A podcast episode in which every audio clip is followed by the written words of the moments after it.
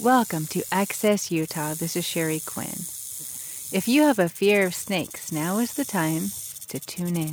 Today on the program, we hear My name is Andrew Durso. I am a PhD student here at USU in the Department of Biology, um, working with Dr. Susannah French on the ecology of lizards and snakes. So Jefferson wrote this under a pseudonym when he was trying to make the argument that the 13 colonies should secede from Great Britain from the British Empire. So this was written after the American Revolution, but before the Declaration of Independence was signed, so before the country was unified. I think I misspoke there. So it wasn't an argument for secession, but rather an argument for unification of all the different states, if that makes sense. So what he said was that he's describing a rattlesnake that he saw one day, and he says, I recollected that her eye excelled in brightness that of any other animal, that she has no eyelids. She may therefore be esteemed an emblem of vigilance. She never begins an attack, nor, once engaged, ever surrenders. She is therefore an emblem of magnanimity and true courage. As if anxious to prevent all pretensions of quarreling with her, the weapons with which nature has furnished her she conceals in the roof of her mouth, so that to those who are unacquainted with her she appears to be a most defenseless animal. And even when those weapons are shown and extended for her defense, they appear weak and contemptible, but their wounds, however small, are decisive and fatal.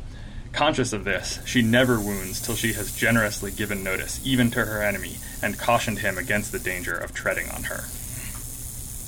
And I like the ending there, treading on her, because one of the early flags of the revolution was the Gadsden flag, which has a rattlesnake on it and the words "Don't tread on me" underneath, which you may have seen before. Durso started a popular internet blog about reptiles, and today we hear about his research and passion that led to his interesting and entertaining internet website. I first asked him why he pursued a career in ecology, and especially snakes.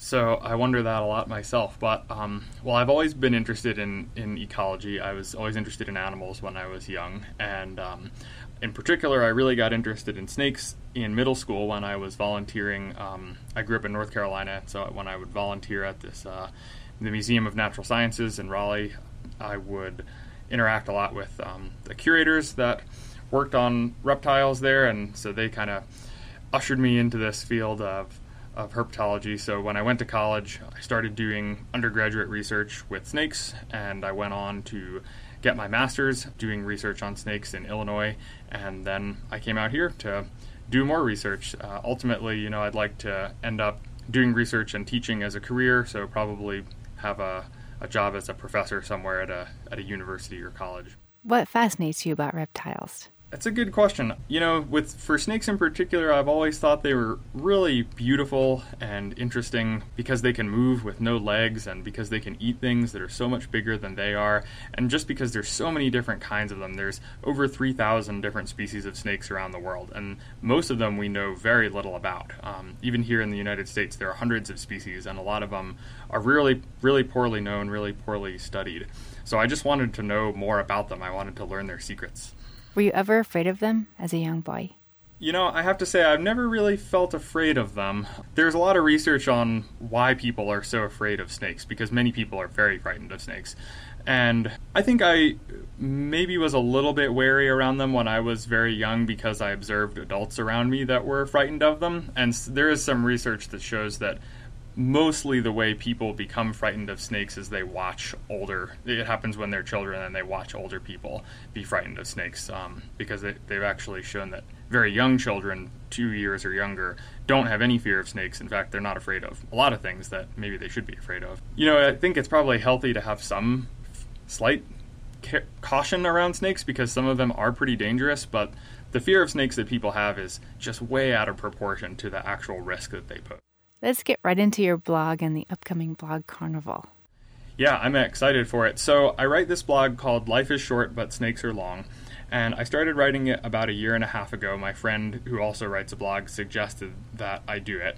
And I was really surprised at how well received it has been. Um, so, I try to write on there once, about once every two weeks about topics that I think are interesting in snake biology or herpetology. Um, and this Monday, December 9th, is going to be the first time that I've participated in what's called a blog carnival. So I had actually never heard of this before, but my friend Dave, who is a postdoc at Virginia Tech, also writes a, a wildlife blog. And he cooked up this idea and suggested that several of us that frequently write about reptiles uh, get together and we all we're all going to put out posts on the same day about a similar topic. So the topic um, is we're calling it snakes at your service. We want to talk about what good are snakes, what kinds of roles do they play in the ecosystem, you know, what are their interactions with humans, with other animals, their prey, their predators, maybe some diseases, um, and get people thinking about why are they important and you know get them a little bit of good PR because unfortunately they suffer from a lot of bad PR.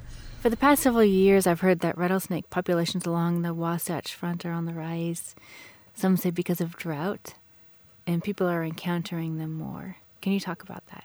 I've heard the same things that you have that that you know more people are being bitten by rattlesnakes in canyons around Salt Lake and Logan um, over the last couple of summers. Obviously, right now in December, nobody's being bitten by uh, rattlesnakes because they're all hibernating.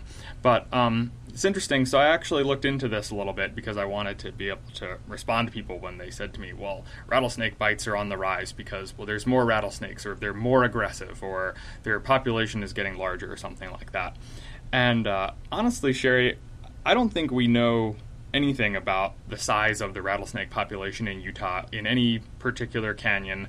Um, my guess is that it's probably about the same as it's always been. And the reason that we're seeing more rattlesnake bites lately, if in fact that's a true claim, uh, is that there's more people.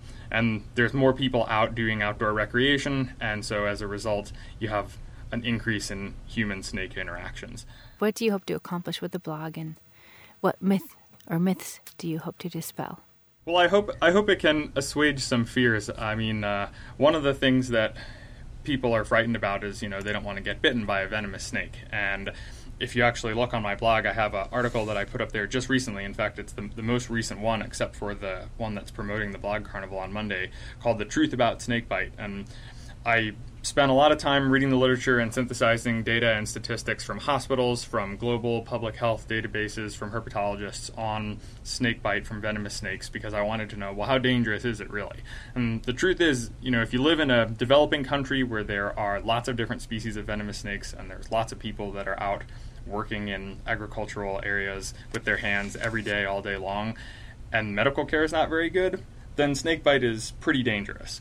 But if you live here in the United States of America, snakebite is basically one of the least dangerous things that there is. And you are much more likely to get killed um, driving your car or from drowning or from a gunshot or from a dog bite or any number of other ludicrous situations that might that might kill you than you are to get killed by a venomous snake. And part of the reason for that is we have really good medical care, and so if a venomous snake does bite you, chances are very good that you're going to survive because we've learned how to effectively treat it.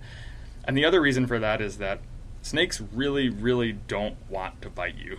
Um, you know, they their venom is used to kill their prey. So it's an adaptation. It's basically very strong saliva that they use to kill their prey. And if they waste it, essentially from their perspective on you, then they're going to not have anything to use to to eat with over the next day or two. Uh, best case scenario for them, you know, you drop dead right in front of them, and even then, you're way too big for them to eat. So they'd rather not bite you if, if at all possible. And experiments have shown that. When I was picking blackberries and I heard something under the blackberry bush, ignored it. I just thought it was leaves rustling. And then I heard a hiss, and it lunged at me. So you were picking blackberries from the bush and the snake rattled at you, but you didn't realize what it was and struck in your direction. Yeah, I'm not I'm not terribly surprised to hear it. I mean, they will definitely do that if you stand near them or, or stand on them. I mean, for all you know, you, you could have stepped on it potentially uh, without noticing. You know, they're they're very good at warning you. I mean, what what's been shown is that if you're a venomous snake, I mean, pretend you're a rattlesnake sitting under a blackberry bush in the sun. Maybe you're a female and you're pregnant, and so you're trying to cook those babies and grow them up to a, a, good large size before winter comes. And some large mammal comes up to you. Maybe it's a black bear, or maybe it's a dog, or maybe it's a human. And you know what? What's the first thing you're going to do? Well, you're probably just going to sit still and do nothing in hopes that they're not going to notice you, right? And in fact, as was the case with your interaction, you didn't notice the snake, right? You didn't see it. It was exquisitely camouflaged. They're really good at blending in with their surroundings, and so probably most snake human interactions end that way, where the snake notices the human, it watches the human, the human doesn't notice it, and then the human walks away. Um, you know, if you get really close to them or even step on them, then there's a good chance that they're going to warn you of their presence. So predominantly, you know, they may, they may try to escape from you first. They may give away their position by just trying to slither away. And if there's a nearby crevice or a hole that they know about that they can go down, then a lot of them are going to choose that option. But if they can't get away, then they will stand their ground. They'll rattle at you. They may, you know, strike in your direction as a warning. But uh, the likelihood of one actually biting you, you you almost have to pick it up in order for it to happen. So in experiments that have been done with cottonmouths in the eastern United States and with rattlesnakes, um, more than half the snakes that the experimenters stood near just slithered away. Less than one in five responded by striking, and that was only when the experimenters actually picked them up. So even if you purposefully went and picked up a rattlesnake that you saw, you've got a an 80% chance that it's not going to try to bite you. I mean, I don't recommend doing this. I wouldn't recommend that any of your listeners actually try to replicate this experiment themselves. And in the experiment, they have this like ingenious false arm that they use to pick to grasp the snake and to pick it up. Um, even beyond that, you know, even if you're so unfortunate as to pick up if you're an idiot or step on if you're just not paying very much attention a, a rattlesnake and it bites you there's a pretty good chance that it's not going to inject any venom. Um, there have been studies that have shown that uh, when venomous snakes are striking their prey, they can very precisely meter the amount of venom that they're going to deliver. And they always inject venom when they're striking their prey. But when they're striking their predators, they actually don't inject any venom at all more often than not. Because, like I said earlier, they'd rather save that for when they have a prey item. So, there's a good chance that even if a snake bites you, you may not have been injected with any venom, and so you may be safe. Of course, you won't know that at the time, and that's part of the reason that that's part of what the snake is counting on. That you're not you're not sure whether it injected any venom or not, but you're going to leave it alone and go seek help. You know, go to the hospital and seek treatment, and it's going to get to keep its life, which is its goal. Can you talk about the anti venom that has been made out of sheep and horse serum? That's the old way of making it. So anti-venom is just uh, antibodies that break down snake venom, and it's actually one of the oldest drugs. It's been being manufactured for over hundred years, which is really interesting.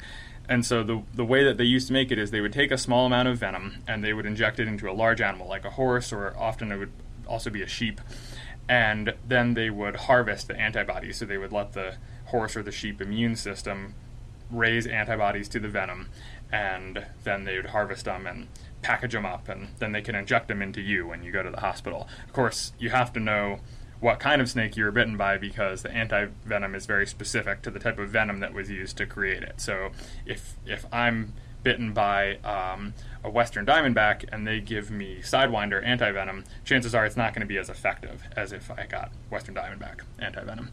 Um, and one of the big problems with creating antivenom that way is that a lot of people, when they went to the hospital and got antivenom, they actually had really bad allergic reactions because the antivenom was from a sheep or a horse. And the person's immune system said, you know, holy crap, now not only do I have snake venom all over the place, but I've got horse or sheep something. I've got horse or sheep antibodies in my system, and so I have to fight those off too. So the, the allergic reactions were actually more dangerous than the snake bites. And so what they've done to get around that is now there's synthetic antivenoms that are that are made in labs, and they don't have uh, the horse or sheep antigens on them. So our immune systems are a lot more likely to receive them well. Um, downside is, of course, they're a lot more expensive. So hopefully you have insurance if you're bitten by a snake and you need treatment with antivenom. What is your favorite snake? uh, or do you have one? Oh gosh, that's a that's a tough question. Well, um, I've been interested in snakes a long time, and I've spent a lot of time out in the field looking for them, photographing them. Um, I've kept a few in captivity, and I've done a lot of research on them as well. Um, I've never been bitten by a venomous snake, even though I've worked on some, because there are ways to to interact with them safely, where you know you're very careful and you use tools and you don't ever let them come into contact with you where they could bite you. But uh, do I have a favorite? That is a good question. Well, actually, I've always really thought that the Gaboon viper was a very beautiful snake. This is a really large viper from the rainforests of Western Africa and it's it's just their pattern is so intricate and geometric and gorgeous. And my mom actually for my 21st birthday, she actually made me a quilt that is the Gaboon Viper pattern. It's on my bed right now because it's a very geometric pattern, so it's very good. Uh, lends itself really well to quilting. you can actually see a picture of it on my blog. I have an article about Gaboon Vipers up there. Uh, several months old, but you can check it out and, and see that. In fact, just last week we featured the work of Dr. Aude Peden from Gabon, Africa, who studied a parasitic worm that plagued her there during her childhood. So, so Gabon is the country with one O, and then the snake, for some reason, is Gaboon with two O's. I'm not sure why there's a difference in the spelling, but it is from that region of Africa, from from Gabon and the other sort of west coast uh, Central African countries. Can you talk about your graduate research and your focus on the stomach contents of snakes? I mentioned earlier that I like uh, to learn their secrets, right? And so one of the basic things that we want to know about any wildlife that we study is well, what are they eating? And if you've ever kept snakes or you know anything about snakes, you know that they don't eat very often, right? They're really energetically efficient. And so if you have one in your house, you probably only feed it about once a week. Uh, in the wild, a lot of them only eat three or four times a year, which sounds amazing that they can get by on, on so little energy. So, when you're a snake biologist and you go out to study snakes, uh, they're not very easy to catch because they're really good at hiding as well, like the camouflage that we mentioned earlier. So, when you do, when you are lucky enough to catch one, chances are good that it doesn't have anything in its stomach, and so you haven't got any information about what it's been eating lately. So, what I did for my master's, and and part of what I'm working on for my PhD here at, at USU is I'm using this technique called stable isotopes to learn more about what snakes eat. And mm, basically, it works on the principle that you are what you eat chemically. You you literally take the food that you eat and you transform it through your metabolism into your own body. And there are chemical signatures that are different between the different types of food out there in the environment. So if I catch some mice and some frogs and some lizards and a couple of other prey items that I think might be likely prey for the snakes at my study site. I can look at their isotopic signature, essentially, it's a, their chemical signature, and then I can take a tissue sample from the snake. I can take a scale clip or a blood sample, and I can look at that tissue sample's isotopic signature and I can match it up with the type of prey that the snake's been eating. So it's kind of a sneaky way to get information about their diet without actually looking at their stomach contents because so frequently there aren't any. Have you found many surprises?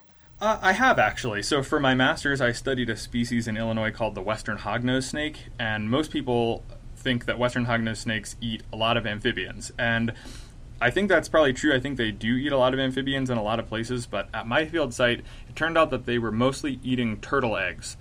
And I never would have guessed that beforehand. Once I was there at the site, you know, the few snakes that I did catch that had anything in their stomachs had eaten turtle eggs, which was a surprise to me at the time. But then when the isotopes came back, it turned out that pretty much all the adult hognose snakes at that site were eating almost nothing but turtle eggs. And that was a big surprise to me. And uh, I think it will be a big surprise to, to other snake biologists, certainly to anyone familiar with hognose snakes. And what about their importance in the ecosystem? It seems all creatures are important in the ecosystem, but for instance, one might argue raccoons are not because they're such a nuisance to many here in the state and are considered problematic.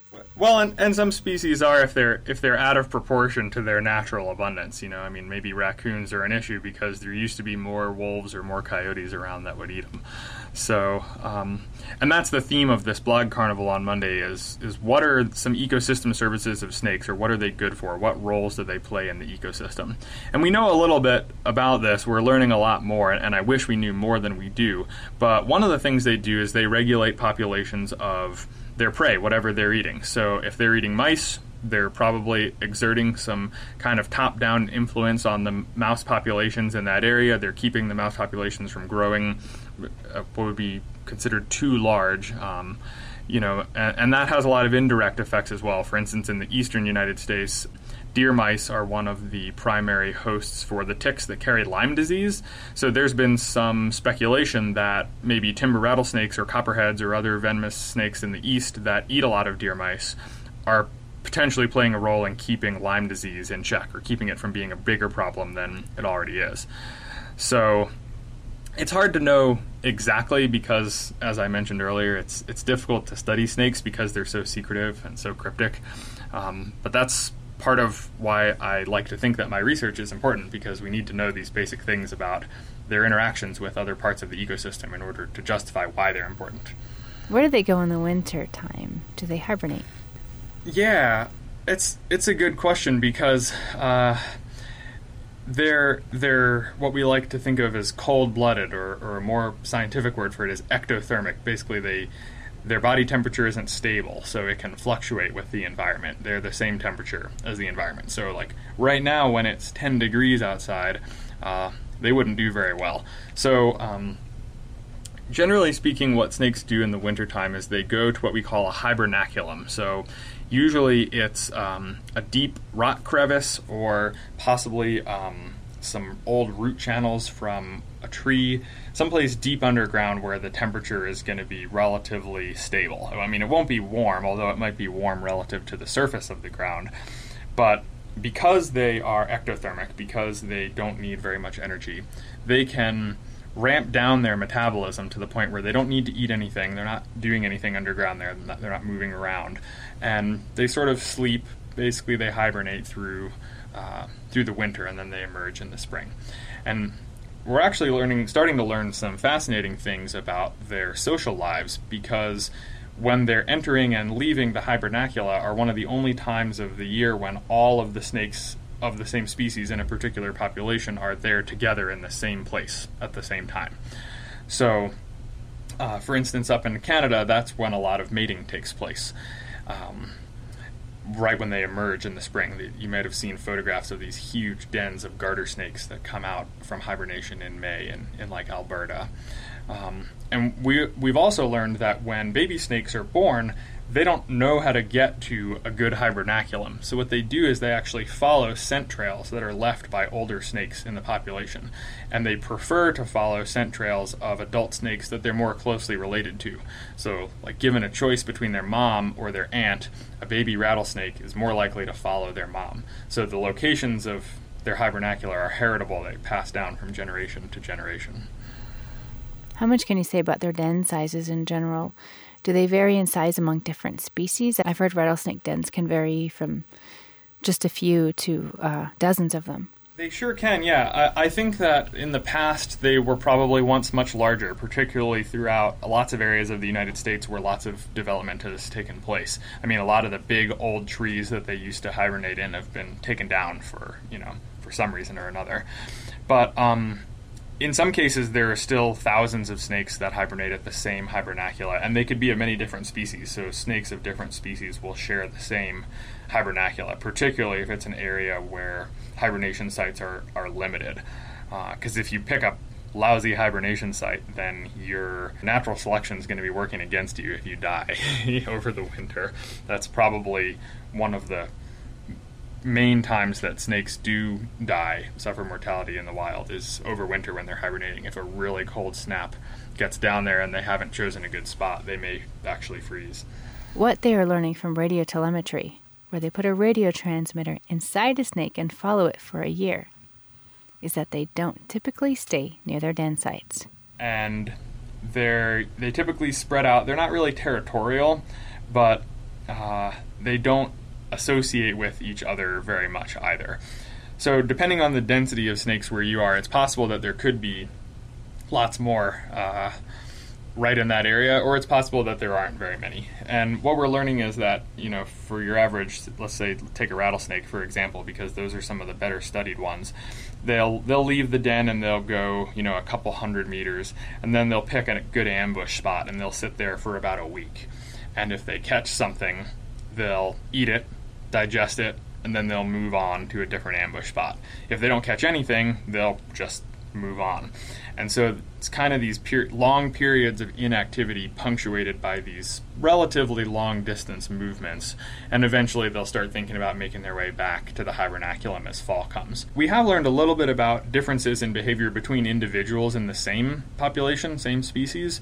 So, one thing that's really interesting is that. Um, female snakes, when they reproduce, typically have very different behavior from male snakes and from female snakes that aren't reproducing. And that's predominantly because they actually don't eat the entire time that they're pregnant. And which sounds amazing. I mean, I, have never been pregnant, but it sounds exhausting, and I, I, can't imagine going through the whole thing without ever eating once.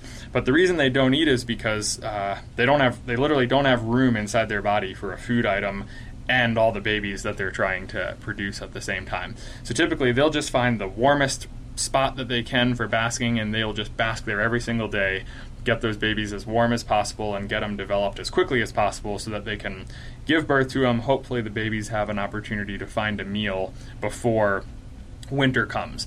And at high latitudes and high altitudes, like we have in northern Utah, what you often see is that female snakes, particularly rattlesnakes, will reproduce every other year. So one year they won't eat at all, they'll have uh, a litter of young. The next year, they won't reproduce, they'll just eat throughout the year and build up uh, energy stores that they can use to reproduce with the following year. And in some places, they'll actually only reproduce every three years. Yeah, it's really cool. Back to your blog, it, it contains so much information. Can you talk about how much time it takes you? You know, sometimes I think I spend too much time on it, but um, you know, it usually takes me several hours to do the research for it and put together a post. And sometimes I'll write two or three at a time and then save them and, and release them later.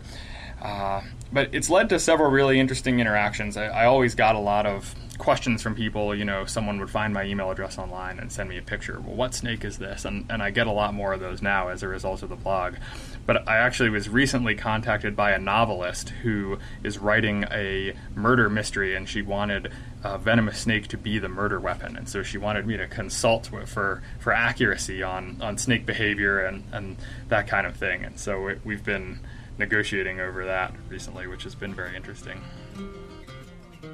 Don't forget to log on to the blog Carnival this Monday. The URL is uh, snakesarelong.blogspot.com. Andrew Durso leaves us with one of his favorite songs, and we congratulate him on his success. Sheri Quinn, Access Utah. I may make you feel, but I can't make you think. Yes, The Be Well moment is made possible by the USU Department of Human Resources Wellness Program at usu.edu/hr. In addition to the 25 million people in this country who have been diagnosed with diabetes or who have it but don't yet know that they do, an estimated 79 million people have entered the danger zone known as prediabetes. Their blood glucose levels are higher than normal but have not yet risen to the level at which they would indicate a diagnosis of diabetes. In people with prediabetes, the pancreas may not be working as efficiently as it once did, or the body may be gradually building a resistance to the insulin it produces, so that the hormone can't do as good a job of clearing glucose from the bloodstream. The good news is that type 2 diabetes is preventable. Diabetes prevention is as basic as eating more healthfully, becoming more physically active, and losing a few extra pounds, and it's never too late to start. This is Lisa for the Be Well program at Utah State University. Be Well, Utah. Further programming on Utah Public Radio was made possible in part by our members and Crumb Brothers Artisan Bread at 300 South and 300 West in Logan, open Monday through Saturday until 3. Now introducing herbed cream cheese and egg breakfast croissant and daily soups made from scratch. Welcome to Science Questions. This is Sheri Quinn. The producers at SQ Radio have been covering climate change since scientific data on its effects started trickling out over a decade ago. It is moving faster now, and the pace of stories coming out in an array of media sources about the cascading effects of the Earth's warming temperature has rapidly increased in recent years. In our continuing coverage of the issue, today on the program, we hear from two reporters who recently visited the front lines of climate change. PBS NewsHour traveled to the Arctic this summer, where temperatures are warming twice as fast as any other place on the planet. They produced a three part series in collaboration with the Pulitzer Center and the Seattle Times called Coping with Climate Change Arctic Thaw. Melting sea ice is affecting the daily lives of the residents in the Pacific Northwest, Alaska, and beyond. The PBS broadcast highlights the impact of ocean acidification caused by carbon dioxide emissions on the fishing industry, the surge in marine traffic due to the melting ice that has opened up new waterways, and how the effects of climate change and increased oil and gas extraction are affecting traditional ways of life for Native Alaskans. PBS producers April Brown and Mike Fritz recently went there to report on how Native Alaskans are coping with climate change on their subsistence lifestyle. For Brower and Jack, today is simply another day at the office. They are often in search of walrus, seals, and when the season is right twice a year, they go for the biggest prize of them all bowhead whales. The marine mammal has been at the center of Inupiat culture for generations. All of their catch will later be shared with their family and friends. I guess it, you could say it's a, a certain standing within your community. You provide for your community, you assist others with providing for your community. It's like a job. You have a job and you need workers. Uh, well, you catch a walrus or a whale or a seal, and they they don't get paid with money. Uh, they get paid with with the shares from these animals. It's a great bounty. It's part of a subsistence tradition that has been handed down over centuries and includes hunting land animals and birds as well. This is our our garden, our grocery store. You know, you can pretty much live off the land. This lifestyle can be traced back to 400 AD, when the first humans settled around present day Barrow. But Michael Donovan worries that because of rising temperatures and melting sea ice, future generations may not be able to live this way. Yeah, it's it's definitely changing a lot and it's kind of hard to say, you know, if our younger generations will be able to do what we do.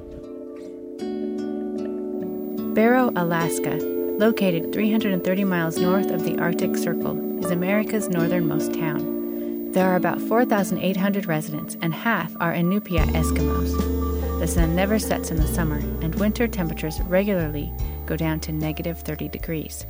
There aren't any trees, and goods and services have to be shipped in by barge from Anchorage. So the cost of living is high, 278% higher than the average cost to live in the continental United States, according to the PBS report. April and Mike started their trip from Seattle, where they in, talked in to Seattle, scientists to and then boarded a NOAA ship. And getting on a NOAA ship, a ship that had gone up and done some charting of the seafloor in the Arctic through the Bering Strait up into the Chukchi and Beaufort Seas. Uh, then we went to Kodiak and got on another NOAA ship that actually ran us through the technology that they use to chart the seafloor which is a, is an interesting process. They took us out on a little launch and showed us how they basically kind of mow the ocean floor, mow the lawn with sonar, and we were able to see the outline of a shipwreck. So it really vividly brings that technology uh, to life. Uh, we spent a few days in Kodiak and then went up to Barrow for about four days. And, and you were asking about the challenges. One of the challenges in Alaska is you are beholden to the weather. There's a lot of fog. There's, especially in the winter, even more serious weather. And I know um, Mike and I got split up because we had a trouble with one of our airplanes. So there wasn't enough room on one plane, and he ended up trying to fly into Barrow, and it was so foggy they couldn't land, and he had to turn around and fly back to Anchorage. So uh, it's uh, but you know, you run into that, I guess, anywhere there's weather involved. But people tell us that that's kind of normal, and you have to expect it, and just kind of go with the flow.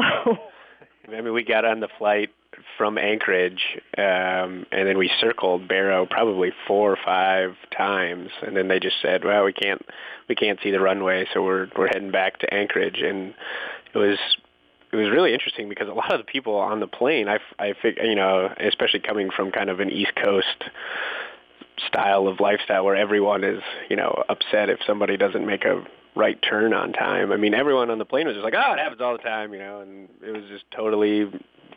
They didn't even seem that upset by it, which I thought was like amazing, because it's a it's about a two two and a half hour flight from Anchorage, and you know we circle and then just go back and land at the same airport, so you're up in the air for, you know, four four and a half hours, and you didn't go anywhere. So it was kind of it was it was pretty wild.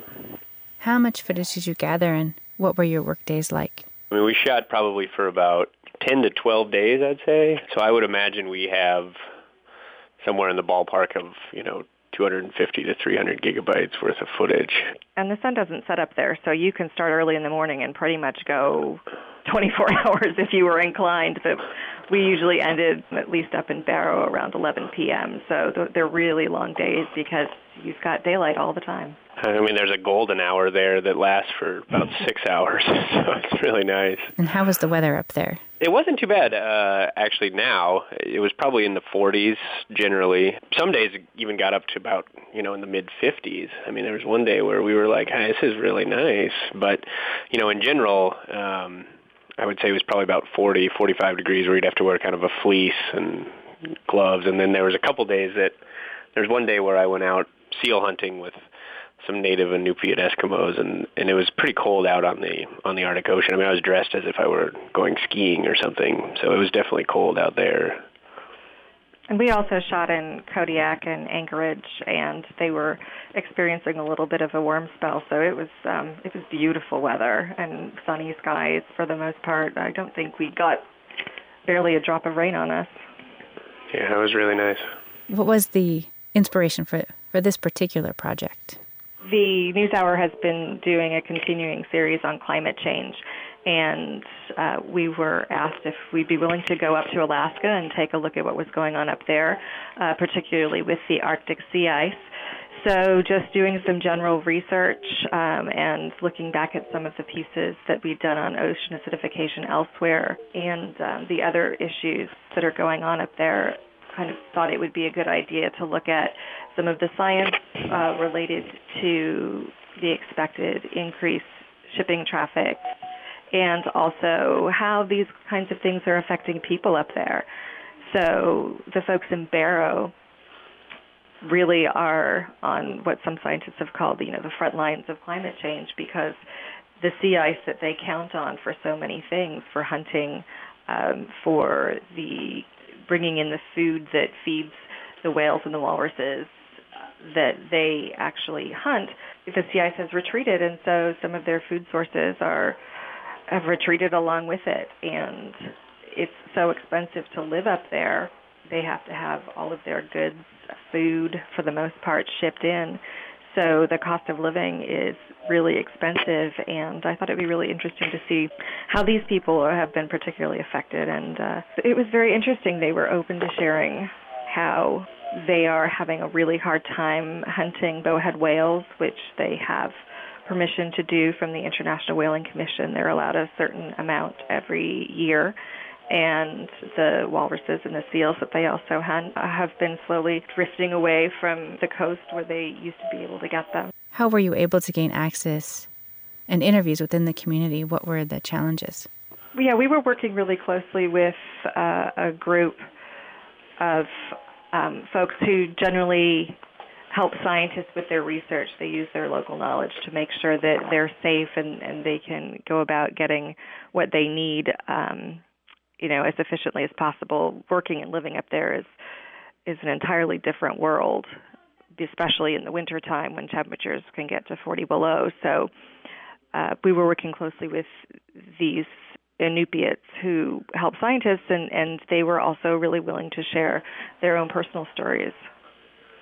And they were they were more willing to once we had gotten up there and met them. Um, and April could talk more about this, but I know she was struggling to lock down some of the stories because I think there is some fear that you know they didn't know what we were going to report on. They didn't know how it was going to be portrayed, and there was also just and it, that might have been one issue, and the other issue might have been that you know the cell phone connections there weren't ideal, and sometimes during the summer, people in Alaska would you know they would tell us constantly like, well, we're just taking two weeks off to go caribou hunting, and nobody knows where exactly, and and then we'll see them, you know, see them back in a few weeks, and so that's so that was definitely kind of an interesting dynamic of uh, reporting a story in the sense of we kind of went up there and we were like, well, hopefully this works out because we're a long way from Washington. So Mike was actually able to go along with them on a hunt on the ocean in search of seals. The hunting experience was great, but no, we did not actually get any seals, and because the the water got a little bit choppy, and the boat that we were in was, you know, fit only three people comfortably. So it's small, and you know, they, I think they kind of decided that hey, this is definitely not safe um, to go any further because the wind started picking up. To be honest, it really wasn't much of a hunt. They checked their nets again, and they ended up getting some more fish on the. Uh, They kind of string out their nets along what's called point barrow, and that's the way that they fish. Is, is, is they just kind of leave them there, and then and then fish actually swim into the net. So they were able to get when when we were with them, they were able to get some salmon and some other fish, but we actually never saw seals or a walrus or anything like that, even though the intention was to. A strong sense of community has helped the Inupiat preserve some of their traditions, April explains. That's a very interesting tradition that they have. When uh, a whaling captain or whaling crew lands a whale, uh, they actually believe that the whales give themselves up to the hunters. That whale gets harvested and gets shared with the entire community. They have a, a big celebration and everybody comes, and then they um, will distribute the whale meat uh, among themselves, the hunters, and then also to the community. So it's really a long-standing tradition of of people helping each other, and I'm I'm sad because they didn't actually land a whale during whaling season. They did get one just outside of, of their traditional whaling season. We were a little late to see that, but um, I hear the celebrations around it are quite lovely. From your own perspective, can you talk about their outlook on climate change and what is happening with the ocean and what they are seeing on the ground or on the ice? You know, there are good things and bad things that have come from melting sea ice that have affected them. In one respect, it opens up areas for oil exploration, and uh, the folks of the North Slope derive a lot of revenue from that. Uh, but at the same time, it's making it much difficult, much more difficult to continue a lot of their traditions, the hunting. Um, they keep all of their their hunted food in ice cellars, which are basically large holes in the tundra and the permafrost. And as the permafrost warms up, their ice cellars are no longer able to keep that meat cold. And if they depend on that year round to keep their food source, their food fresh, you know, the, a lot of their meat they tell us has been rotting. So while they do get money from from oil leases, a lot of their traditions are being made much more difficult. So in some respects they just try to deal with it the best they can, but they they want to make sure that at least a lot of them that we met that their children understand their ancestors and their heritage and that that's not completely lost. How accepted is the oil industry there, and what about other industries moving in as a result of the melting ice? Well, I think the oil industry is the one that obviously it funds almost the entirety of the North Slope's governing budget. It's something like a $350 million governing budget, and pretty much um, taxes on the oil companies provide the entirety of that fiscal budget. And I think that most, I mean, at least the ones that we talk to, and this isn't by any stretch the whole community, um, but one guy that we talked to kind of was very resigned to the fact that, you know, they needed the industry and that without the industry they wouldn't have schools, electricity, running water, and probably many employment options. So there's definitely, we found people who are afraid that, you know, their subsistence lifestyles could be changing dramatically in the future, I think a lot of people realize that, you know, at least in the short term, they need the industry. How optimistic are they about the future of their environment, the people you talk to? Well, I mean, I don't think anyone was necessarily pessimistic about it, I wouldn't say, but I will say that they were, I would say, worried. I mean, one guy that we talked to, Michael Donovan, you know, kind of admitted that he was, he said, you know, it's scary and I'm not sure. He's like, I don't know if our younger generations will be able to kind of do what we do. And he said at one point too that even if it was, even if he was given a million dollars or a hundred million dollars, I think is his quote, that he wouldn't, you know, trade this way of life for anything. So I mean, even though there's kind of these opportunities along the North Slope because of the melting ice and things that have opened up, there's a lot of people up there that don't want them.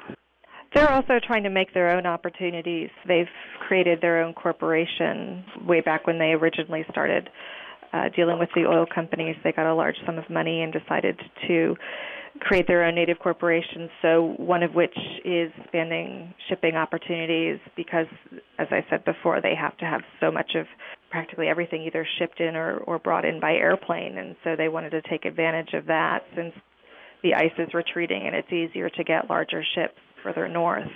Uh, and they're also trying to diversify into other areas. So it's not just the, you know the oil money comes in and gets dispersed. It's it's also they're trying to take advantage of other opportunities related to the fact that you know they're not locked in all the time by sea ice anymore. Did you come away from the experience thinking the problems were worse than you thought, or do you feel there is still time to make big changes? Well, speaking to some of the scientists that do the research up there, we spoke to both scientists who study oceanography and, and scientists who actually study sea life that's affected by ocean acidification. It seems like we don't have a lot of time to make significant changes uh, that will make things better. And I'm by no means a scientist, and we generally actually cover education for the most part. But it seems like this is something that we need to pay attention to. Yeah, and one of the scientists that we talked to had a had a good way of kind of breaking it down. I thought for somebody that that doesn't cover it, and the way that he described it just made a lot of sense. In the sense of he said, you know, what we're seeing is temperatures are rising in the Arctic faster about twice as fast as any place on the planet. And you know it's like a glass of water with ice in it. And the water's not going to get warm until you get rid of the ice. And that's essentially what's happening right now in the arctic. Sea ice the volume of sea ice is down by about 40% of what it was in the 1970s and 1980s that was fairly frightening actually to kind of hear that just put it that kind of way of like wow well this is you know, even a few decades ago, there was so much more ice than there used to be out on that sea, and that has, and that obviously has to have huge ramifications. What do you ultimately hope to convey to viewers, and what message would you like them to take away? I think that uh, Alaska is typically uh, not a place that a lot of journalists tend to go for stories. So I think that getting an opportunity to see how their lives are changing since they're on the front lines, as, as scientists have said, on global climate change, you really get a sense of of how it affects people. And if it affects them now, it could certainly affect others more seriously down the road. And with respect to the work that the scientists are doing, I think that uh, particularly with ocean acidification and its effects on uh, the marine food web, that affects us all outside of Alaska, even in the nearer term. Our oysters, our shellfish, uh, they are just not as plentiful as they used to be, and it's attributed to this process, ocean acidification, which is sped up apparently by melting sea ice. So I think just general awareness uh, certainly was one of the goals. Uh, and and being able to show people places and things that they wouldn't normally get to see. What were your moments of inspiration? For me, it was just watching people hold these traditions so dearly and making a concerted effort to see that their children understand where they came from and why these things were important and that they carry on. Kind of what people do in general when they're faced with challenges. Uh, we we as people want our traditions to continue, and and watching how hard they're struggling to do that against the face of Mother Nature was uh, it was. I feel really fortunate that we were able to see that that they were willing to share. Yeah, I mean the people and the places that we were able to see. I mean the the whole state is almost just impossibly beautiful. I mean everywhere you turn is um, just kind of the most magnificent sunset you've ever seen, or the the great like the greatest view of the mountains with an ocean right there, and and that's one thing that we were really surprised by about Barrow is you know we had really no idea what it was even going to look like. Kind of, I mean, you know, some of the pictures you see online, it almost looks like the moon or something. But when you get up there, it is really really has a lot of natural beauty, and the people there are just incredibly generous. And like April was saying, I mean, it was just a delight to actually get to know them and let them tell their story.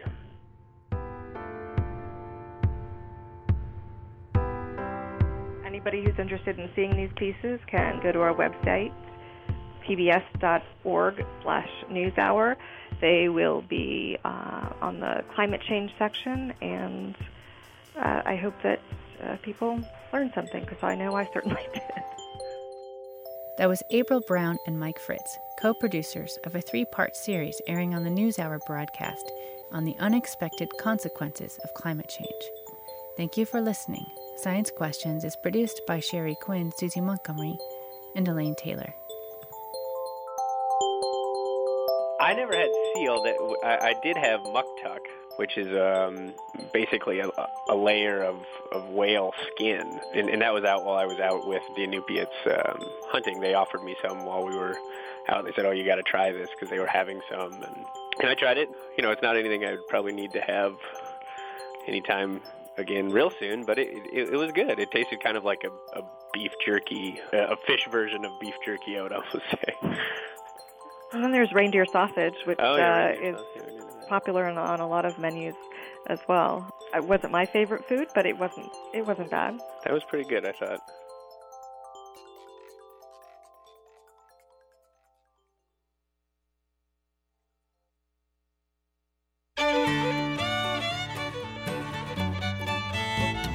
Welcome to the Beehive Archive, a two minute look at some of the most pivotal and peculiar events in Utah's history. I'm Megan Van Frank. This week, learn how the All American game of baseball helped new immigrants adjust to life in Utah during the early 1900s.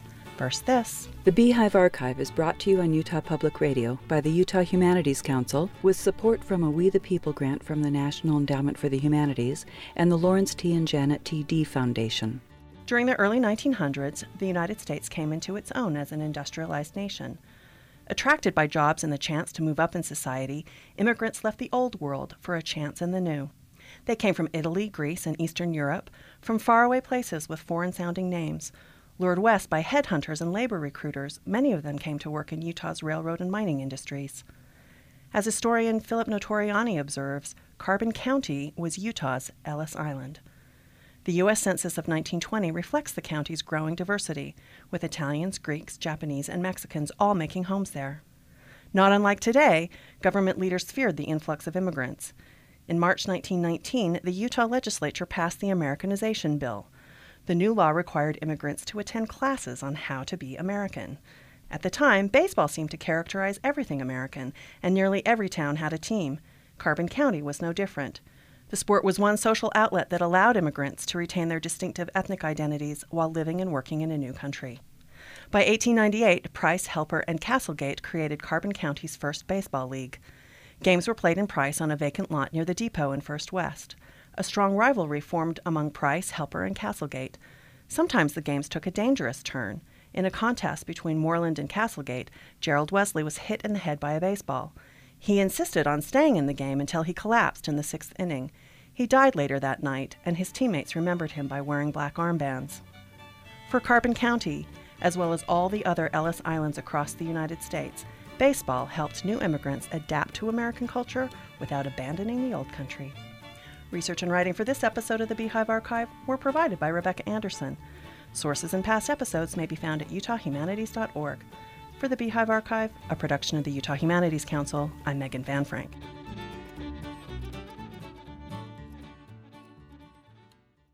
This is Utah Public Radio. KUSR HD1 89.5 Logan, KUSK HD1 88.5 Vernal, KUSL HD1 89.3 Richfield, KUST HD1 88.7 Moab, and KUSU FM HD1 91.5 Logan.